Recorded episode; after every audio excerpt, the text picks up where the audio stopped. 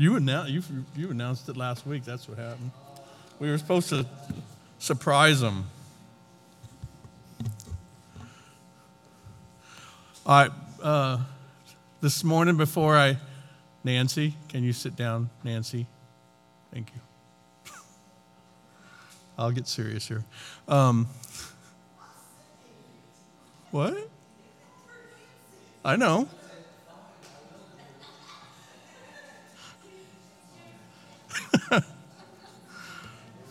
Okay. Before I pray here, I'm going to. Uh, there's a few people in here that don't really know me.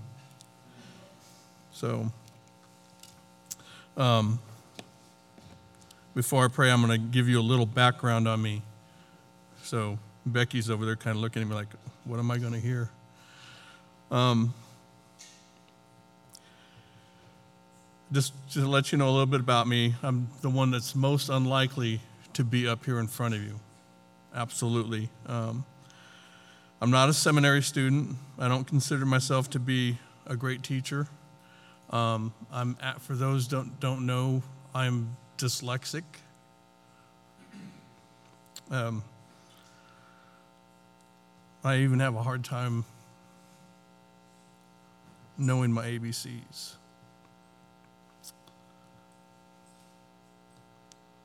But my desire is not to be a teacher, to be a preacher, but I'm an evangelist in that. Um, that's where my heart is. I enjoy sharing Christ.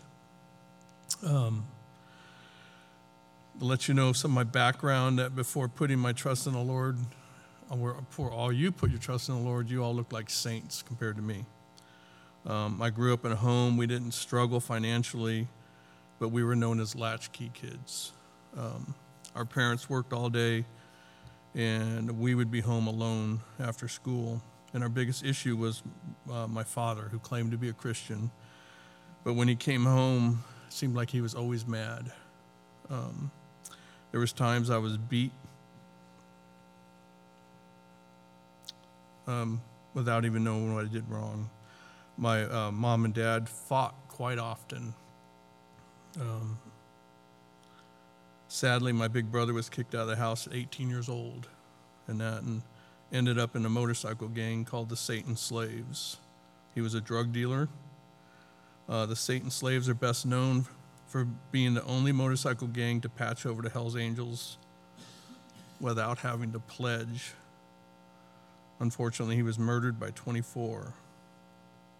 As for me, I made it to 17. When I was kicked out. I lived in the back of a pickup truck for months in California.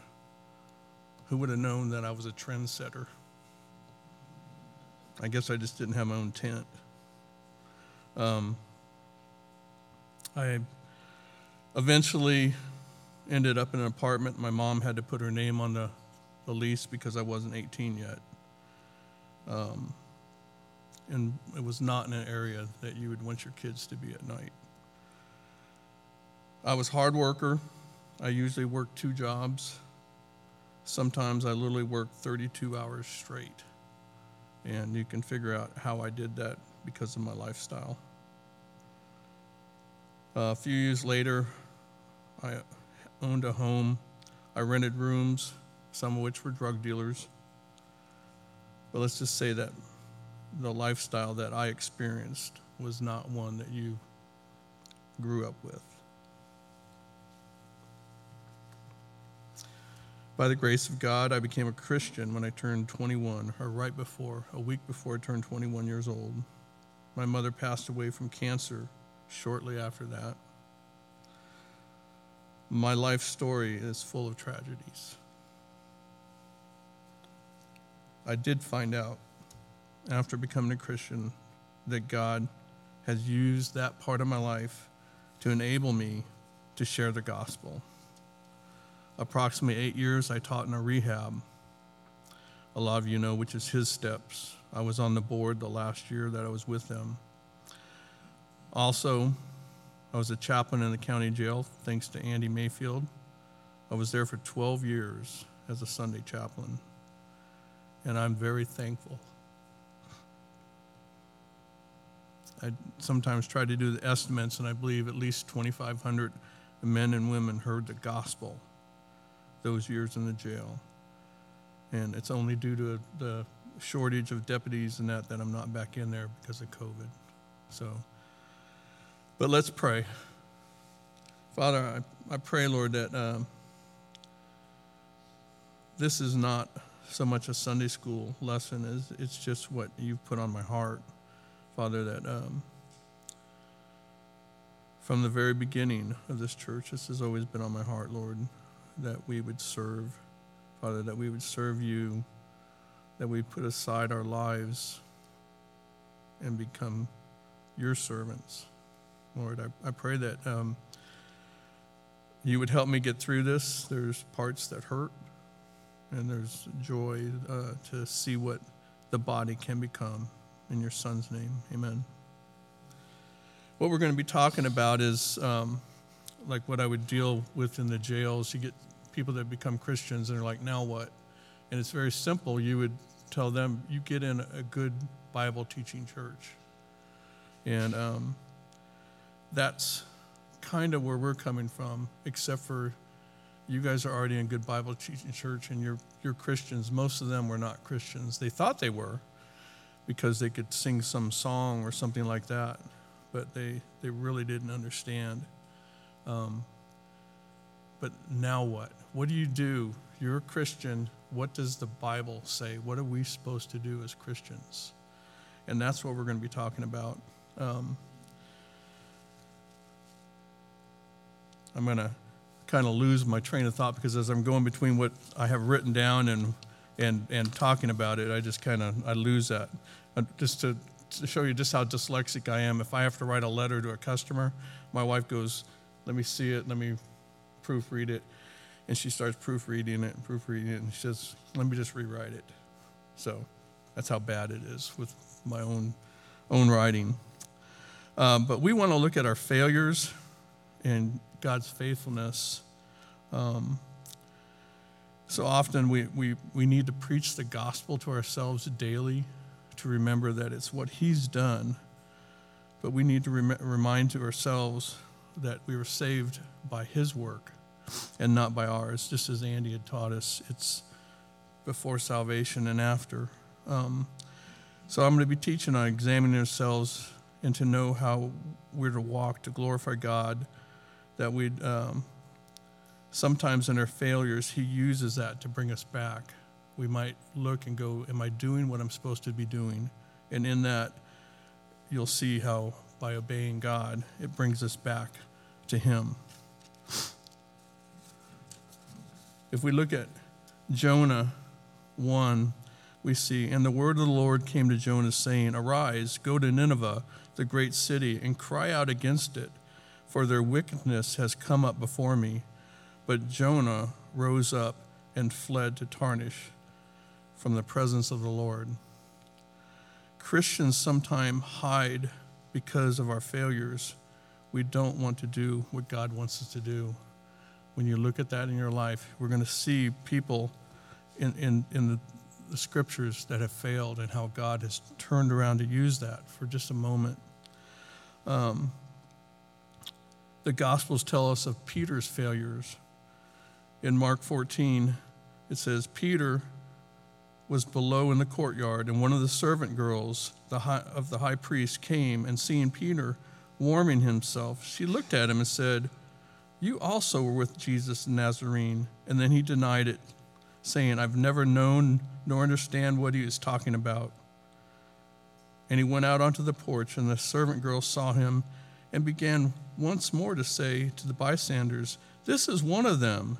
But again he denied it. And after a while, the bystanders were saying to Peter, Sure, you're one of them. You're a Galilean too. But he began to curse and swear, I do not know the man you're talking about. And immediately the rooster crowed a second time. And Peter remembered how Jesus had made the remark to him, Before a rooster crows, you'll deny me twice. Or before the rooster crows twice, you will deny me three times. And he began to weep. Christians sometimes deny because we're fearful. In Deuteronomy, it says, But for all of this, you did not trust the Lord, who goes before you on your way to seek out a place for you to encamp, in fire by night and cloud by day, to show you the way in which you should go. So Christians sometimes don't even trust what they see because their own desires. They want something else than what God has said for them. We can go on and on. David and Bathsheba, his failures, and yet he was a God after man of God's own heart. Christians sometimes are not always guarding their hearts. We have seen a few examples in Scripture of fear, failure, and the need to remember there's always God's faithfulness. What is He calling us? Now, Jonah fled from God. We know the story that he turned. He went to Nineveh. The people repented, and Jonah still had a bad attitude, and God counseled him.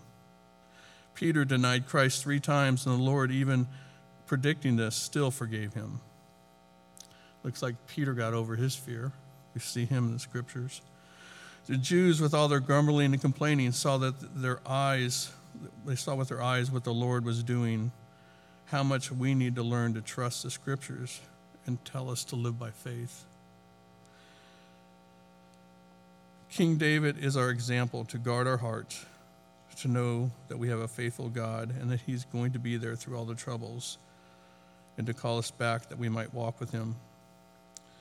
In the New Testament, Philippians 4 7 says, And the peace of God, which surpasses understanding, will guard your hearts and your minds in Jesus Christ. But what does this have to do with us now? Our key verse is Ephesians 2:10. It reads, "For we are God's handiwork, created in Christ Jesus to do good works, which God prepared in advance for us to do."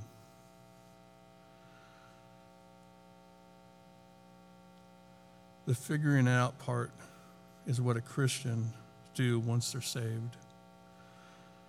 Well, the Bible actually is very clear that we are saved unto good works. We know that it has nothing to do with our salvation. By no means is the man justified by his works,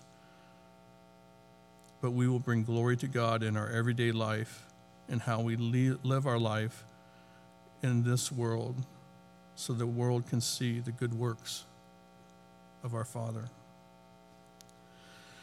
Remember, good works can only be performed after salvation. Before salvation, all your works are filthy rags before God. Andy went over this last week. And as we understand that more and more in our salvation, we, we can see that. Um, but we also have to remember that you can still have filthy rags works after salvation if we're doing it in a self pleasing, self glorification. When Jesus would teach about the leaven of the Pharisees, we think of the leaven as in bread and it rising and spreading, but some of the commentaries actually use it as it's a metaphor for their self pleasing hypocrisy. God's work is the consequence of salvation, it's not the justification. James says in 2:18, but someone will say, "You have faith, and I have works. Show me your faith without works, and I will show you my faith by my works." You believe that God is one? Well and good. Even the demons believe that and tremble with fear. But would you like evidence, you empty fellow? Faith without works is useless. Was not Abraham our father justified by works when he offered Isaac his son on the altar? You see that his faith was working together with his works, and his faith, faith was perfected by works. And the scripture was fulfilled that saying, No, now Abraham believed God, and it was counted to him as righteousness, and he was called God's friend you see that a person justif- is justified by works and not by faith alone. Once again, we know man, no man is justified by works. But Romans 3:24 but they were justified freely by his grace through the redemption of Jesus Christ for we consider that a person declared righteous by faith apart from the works of the law so we understand that by keeping a set of rules doesn't save us but the law does show us we can't keep it So, just to understand where we're going, where I'm going with this, is just to understand as a Christian, we want to serve God. We want to understand what He's calling us to do. Um, Jesus said, If a man re- remains in me and I in him, he will bear much fruit. Apart from that, you can do nothing.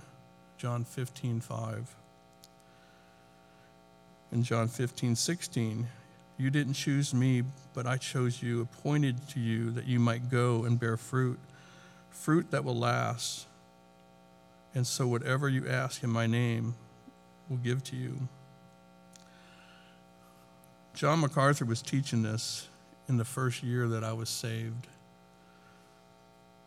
I was probably no different than those guys in the jail, um, except for I wasn't there then.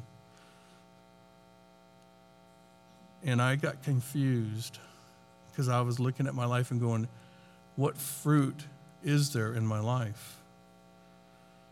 I became a Christian. I got plugged into a Bible study.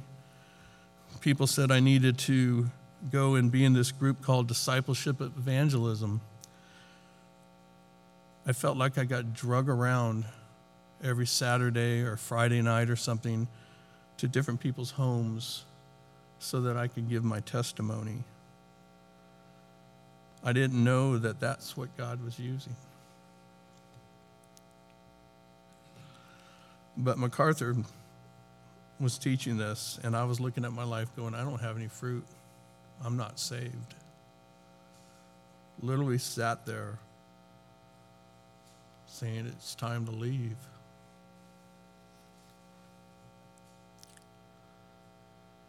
Anybody that's ever been in John MacArthur's church knows it's about 3,000 people. I'm sitting there with tears running down my face, thinking I'm going to go right back to my old lifestyle. The service ends, and a man comes up behind me. He puts his hand on my shoulder. He says, do you remember me? I said, You're an usher at that back door. And I said, No. He said, Like a year ago, they brought you to my house um, with discipleship evangelism. We heard your story. We said, Thank you. We asked you all to leave. And said, My wife and I pondered that.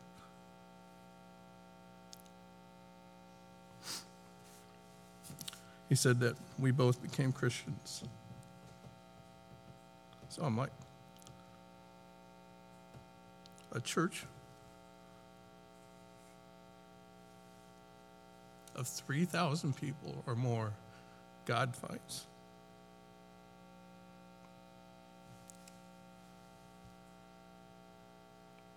That time to come to me. I know I had a God that cared more for me than the sparrows. I learned that I can't look back, that I have to do what He calls us to do. Um, I need to serve this God. It was years later, and I'd forgot that. I sat out in front of the jail praying. Said, God, is this worth it? I've been here for 10 years now, and so often you don't really see the fruit. I would come directly after church, wouldn't get home till 3:30 or 4, um, taking time away from my wife. And I just asked God to sh- show me it's worth it, please. I went into the jail, and um, I. Uh, had a note there from the head chaplain. Said, Mark, please go to the felons pod. And I went up to the felons pod and kind of going, okay, Lord, you know, let there be 20 men in here. Let us have a good time with the gospel. There was one guy, just one person. And I walked in the door and I said, Where is everybody? And he said, Well, I guess it's just me. Well, we're two or more gathered in my name. There I am in the midst. And I'm like, Okay, so I don't need church discipline. Do you need church discipline? That's Matthew 18. And uh, had a bad attitude. So I was talking to the young man, and he had a Bible, and his Bible was all marked up with all these things all over it. And I said, "Well, so tell me, tell me your story for a minute before we get started." He said, "Well, I just got out of prison for five years, and I'm here spending a six-month stint or a, a year stint, and that." And I said, "Well, it looks like you dug into your Bible over those five years." And he kind of looked at me, and I'm like said, What was that look for? He said, You gave me this Bible six months ago.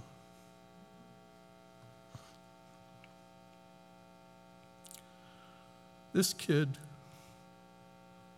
tore up that Bible and that he, he did real well.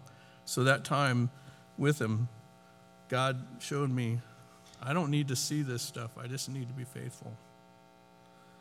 God was faithful that when he got out, he was put in the pod that I was teaching that day and got to come say goodbye.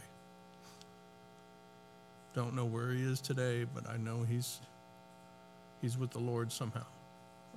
Is one of those men that you go, he he he got it, he understood, and I pray that he's preaching that gospel to himself every day. So let's bring this back.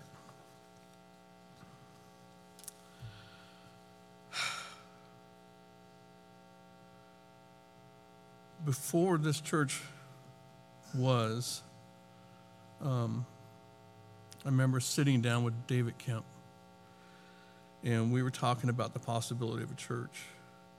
And David was making it very, very clear how difficult it would be. He said 50 to 75% of the people that start to come will be gone within the first couple of years. That happened. He said getting people to serve was very difficult, and usually it would be about 10% of the people doing most of the work. Well, we are at a crossroads in this building, and I'm here to challenge you as we go through the scriptures, see what God calls us to. Just me being up here was an answer to prayer. Um, Andy had me set to come up here in probably about three years in the time that he preaches. And I prayed and prayed that something would happen that we could get to this early on. And he called me and said that he had something to do and was going to take him away and asked if I could step in. I said, That's on a Thursday, right? He didn't get it either. But so we must remember that when we are saved, we're new creations. We're called to serve one another. That we learn how how to serve one another by listening to the scriptures, by what the Bible says. For weeks now, John David's been teaching us on how Christ's example of loving those around him and his servants. So we are new creations in Christ. So we should see changes in their lives. As I would see in the jails, I would see men that claimed to be Christians, but there was no change in their life at all. In our lives, we have consciences, one thing that we have that wild animals do not have. I don't believe that a wild beast would kill another animal or a human being and fill their stomach and sit back and say, Why did I do that? But a normal human being knows when he does something wrong, his conscience will convict him. Much more, if we're having the Holy Spirit live in us, we are convicted when we fail to do the things that we're actually able to do.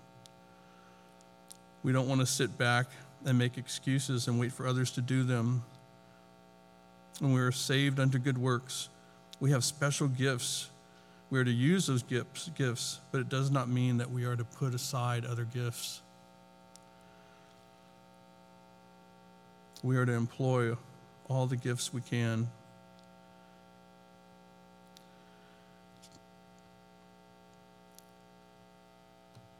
Just because you don't have a strong gift for mercy doesn't mean you can't employ it. Believe me, if you knew me before I was a Christian, there's no mercy.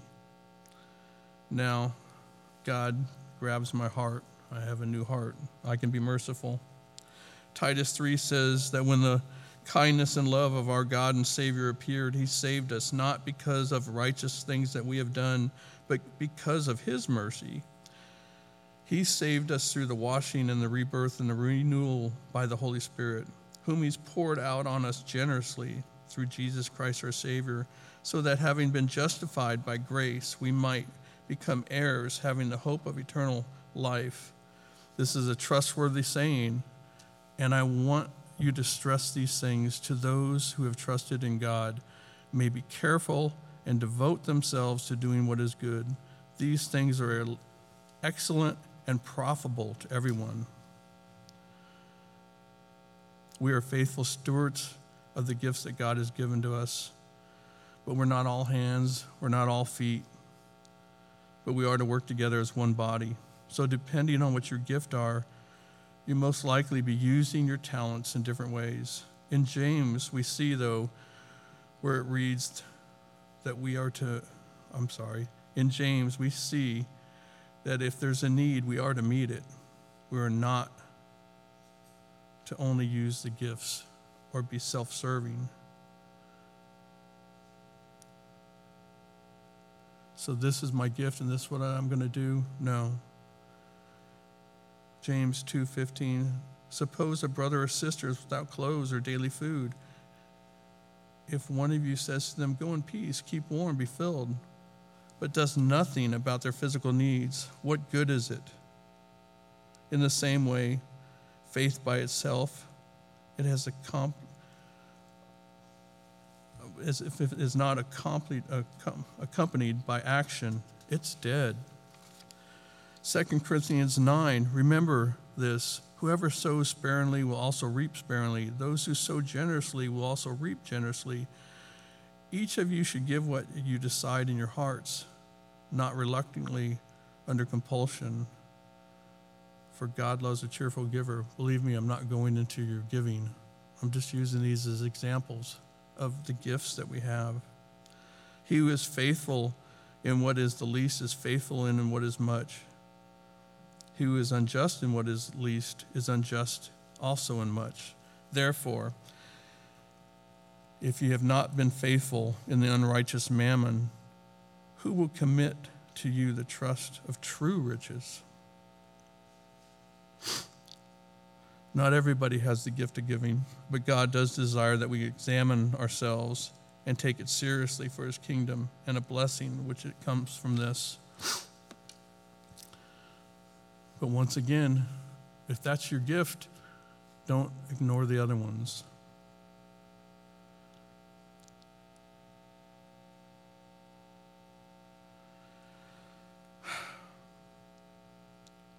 You are the light in the world. A town built on a hill cannot be hidden.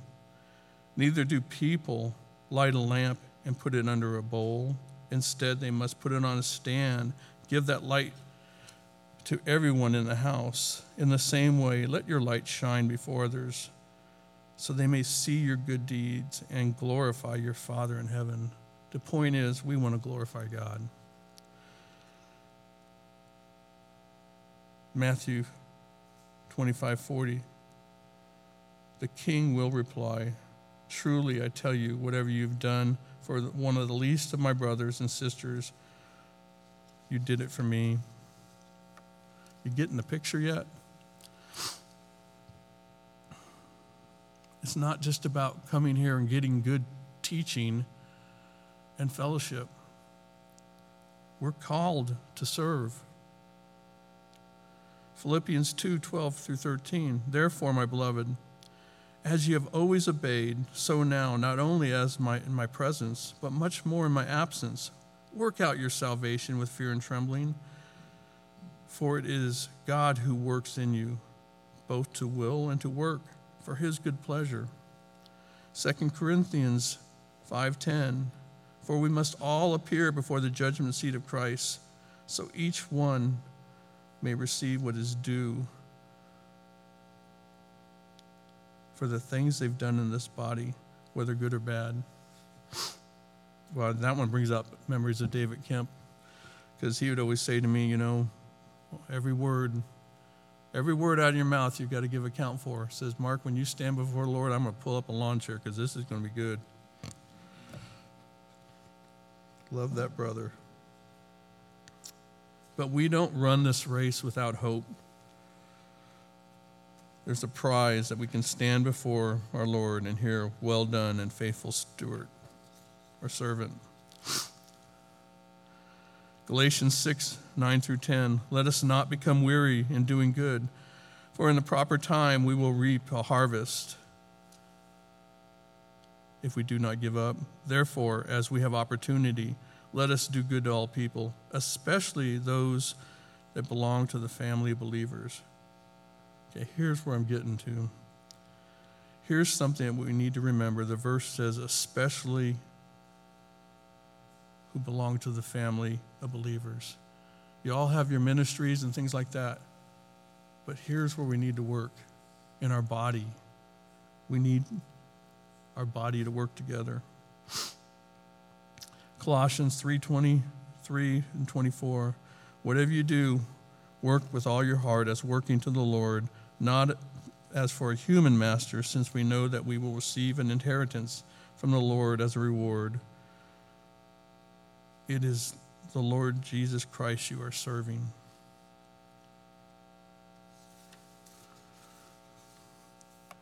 Hebrews 10:24 and let us consider how we may spur one another towards love and good deeds. Hebrews 13:16 and do not forget to do good and to share with others for such sacrifices God is pleased. 1 Peter 4:10 Each has received a gift. Use it to serve one another as good stewards.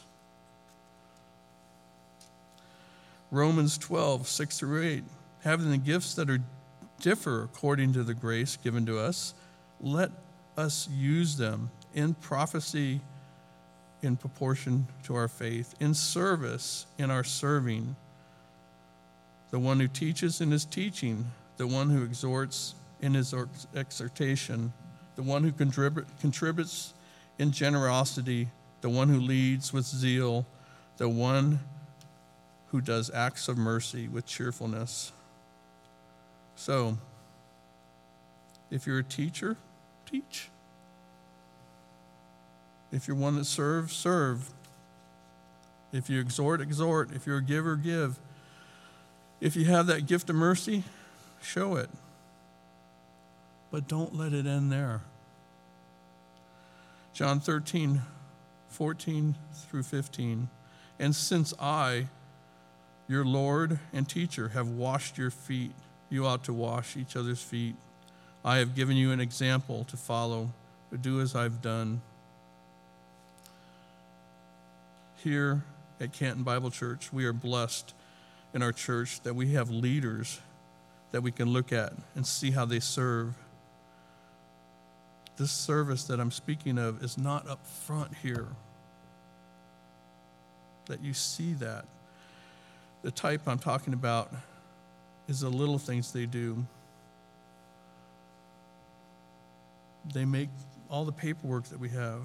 Right now, they're working with the little kids. They do this Sunday after Sunday. Who's going to relieve them? Once again, second hour, they're back in there. Sometimes they don't even come into church. They're serving, rotating in with others in our body, willing to serve. Not only our pastors, it's our elders and their wives. It's youth teachers like Mark Ray and Melissa Ray teaching the youth, and then, second hour, working with the little children. There's people in here that have done this for six years straight. Who's going to relieve them? These are the people that show leadership in our church. they're the examples that we follow. Christ has given them to us to see this in our lives. When we have opportunities to give missionaries, are we tight fisted? Are we open handed? That's between you and the Lord. It's been a blessing to hear the sermons and we realize that Jesus came to serve. We are to look at our lives and see what we're willing to do. There's things that need to be done. Yes, we need to make disciples. Yes, we need to spread the gospel. But we also need to serve the household of faith and those that are in our church body, those that are home that need help, need meals.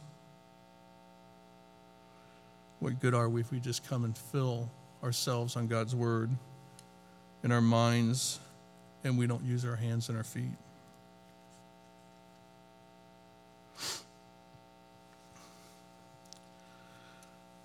I'm just telling you this to stir you up in the mindset of what the body of Christ would look like if everyone would always be trying to do whatever is needed to be done.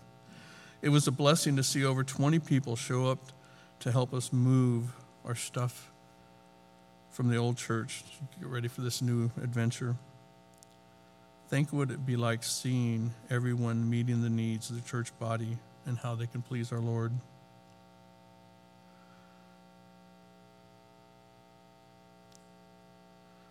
With this new building comes new opportunities to serve and old opportunities that have been going on for years. We want people to use their gifts. But there should be, as John David has said, nothing beneath you to serve one another in love.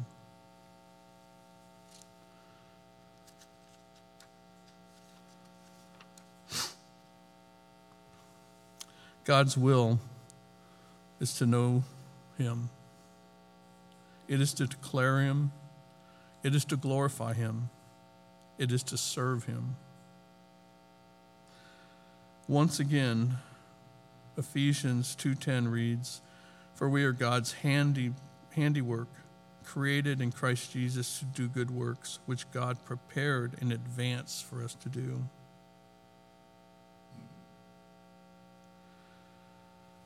I want to, this morning, I thought about this. Um, I said, so much of this sounds familiar in my head. Before I built this thing, some of you know that underneath it are some prayers. And, that, and I did that so when I would see this, I would think about those prayers. Some of them are to my wife and my kids. But there's one in here to this church and to the elders. And I'm just going to read two paragraphs from it. My prayers are that Canton Bible Church will never shy away from the Word of God, that our elders would always be in unity together in one mind, putting God first, that they would strive to honor each other, to listen to each other, to pray together, to lift up our church body. We have heard that it is our Lord Jesus Christ that we will be his bride. Let us honor him. Let us all do, do that what we can. I pray that our church body would love one another, would reach out to those who do not know well, that we don't know well, and to welcome them. And to our church body, love one another. God saved us prepared us to walk in good works. Not that the works save us, but that we are to be obedient, show love to one another, one another in service. May God be the first in our lives.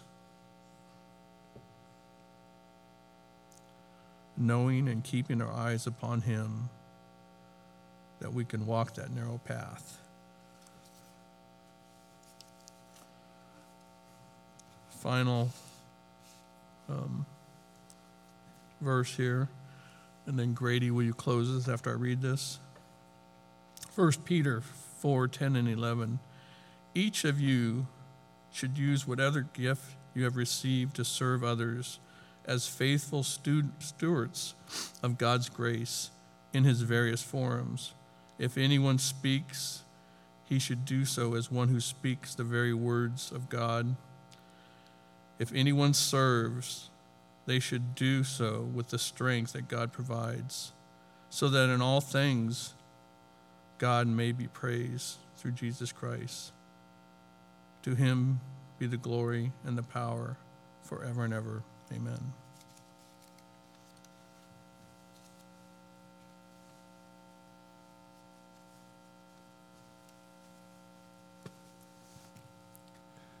Gracious Heavenly Father, we, uh, we bow our heads humbly before you. Father, we understand that your word will not return void. Father, we ask that we would have a deep and abiding word for your love and those who love you. Father, open our eyes that we can see. Show us the things you would have us to do, those needs that need to be fulfilled.